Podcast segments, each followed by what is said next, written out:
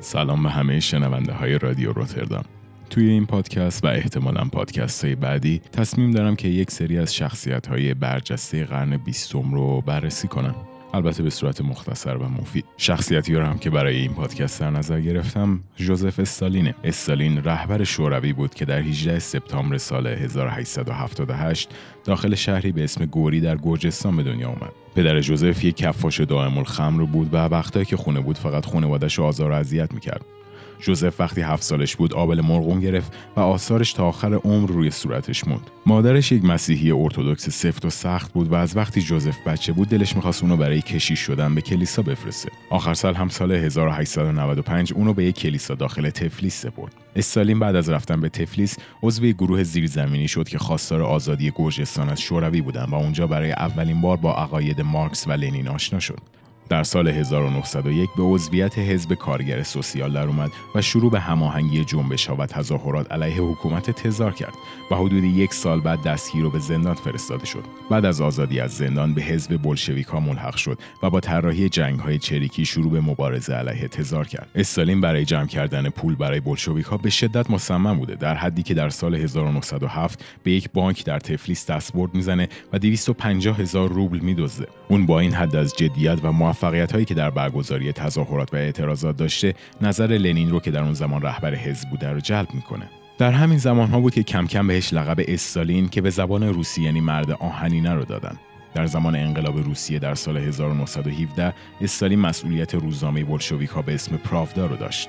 تا ماه اکتبر اون سال انقلاب تموم شد و بلشویکا کنترل شوروی رو به دست گرفتن. در سال 1922 استالین به عنوان دبیر کل حزب کمونیست انتخاب شد و در موضع قدرت قرار گرفت. لنین هم در سال 1924 مرد و همه فکر می‌کردن دست راستش یعنی لئون تراسکی به عنوان رهبر بعدی انتخاب میشه. اما استالین با نفوذ زیادی که در حزب داشت، موفق شد تراسکی و بقیه کسایی که به نظرش موقعیتش رو تهدید می‌کردن و از حزب اخراج کنه و از شوروی تبعید کنه. در نهایت هم تبدیل به دیکتاتور بزرگ شوروی شد.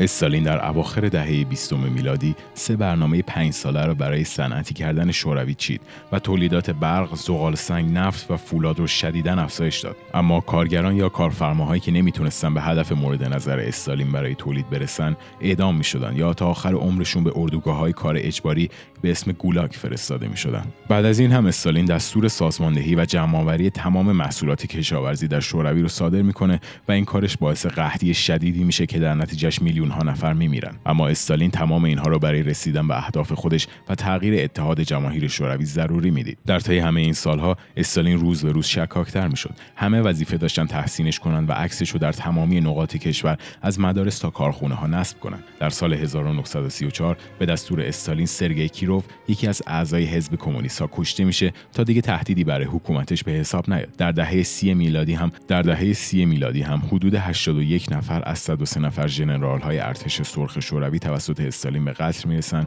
و حدود 20 میلیون نفر دیگه یا با اعدام و یا با فرستادن به گولاگ ها کشته میشن. در سال 1939 استالین با هیتلر پیمانی رو به اسم پیمان مولوتوف ریونتروف یا پیمان عدم تجاوز امضا کرد. اما آلمان نازی با حمله به شوروی در سال 1941 این پیمان رو شکست و ارتش سرخ رو به شدت غافلگیر کرد. استالین علیرغم پیشروی های نازی ها به سمت شرق شوروی هیچ وقت حاضر به ترک مسکو نشد. در سال 1942 به ارتش سرخ دستور داده شد که تحت هیچ شرایطی از استالینگراد عقب نشینی نکنند و تسلیم نشن چون که این شهر اسم استالین رو روی خودش یدک می‌کشید.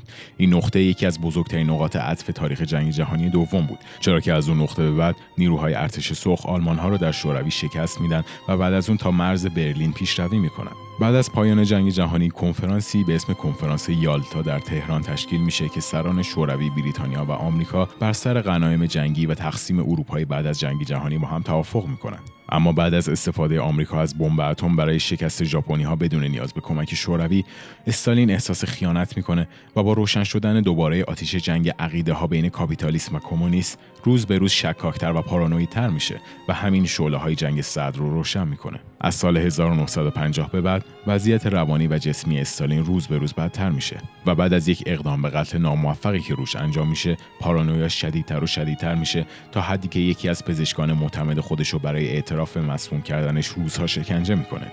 همچنین به رئیس سازمان اطلاعات خودش به اسم لاورنتی بریا دستور میده که حزب از عناصر نامطلوب پاکسازی کنه. اما قبل از اینکه هیچ کدوم از این اتفاقا بیفته استالین در سوم مارچ 1953 به خاطر سکته قلبی میمیره. در مراسم ختم باشکوهی که براش برگزار می‌کنن جمعیت خیلی عظیمی برای دیدن جسدش جمع میشن و حدود 500 نفر هم زیر دست و پا له میشن. بعد از یک درگیری خیلی بزرگ بین اعضای حزب نیکیتا کروسچوف جای استالین رو می‌گیره. نیکیتا از همون ابتدا خودش رو طرفدار استالین و تفکرش می‌دونسته. اما تمامی سیاست های استالین رو در اداره شوروی تغییر میده و سعی می‌کنه اسمش رو از همه جا پاک کنه. بهتون حتما توصیه می‌کنم اگه دنبال اطلاعات بیشتری درباره استالین یا تاریخ شوروی به طور کل میگردین فیلم Death of استالین یا مرگ استالین رو به کارگردانی آرماندو یانوچی حتما ببینید. این فیلم که در سبک کمدی سیاه روزهای آخر حکومت استالین رو از دید خیلی جالبی بررسی می‌کنه. به نظر شما شخصیت بعدی که باید بهش بپردازیم کیه؟ حتما ما رو از نظرات ارزشمندتون بهره مند کنید و اگر از شنیدن این پادکست لذت بردید ما رو به دوستان خودتون هم معرفی کنید.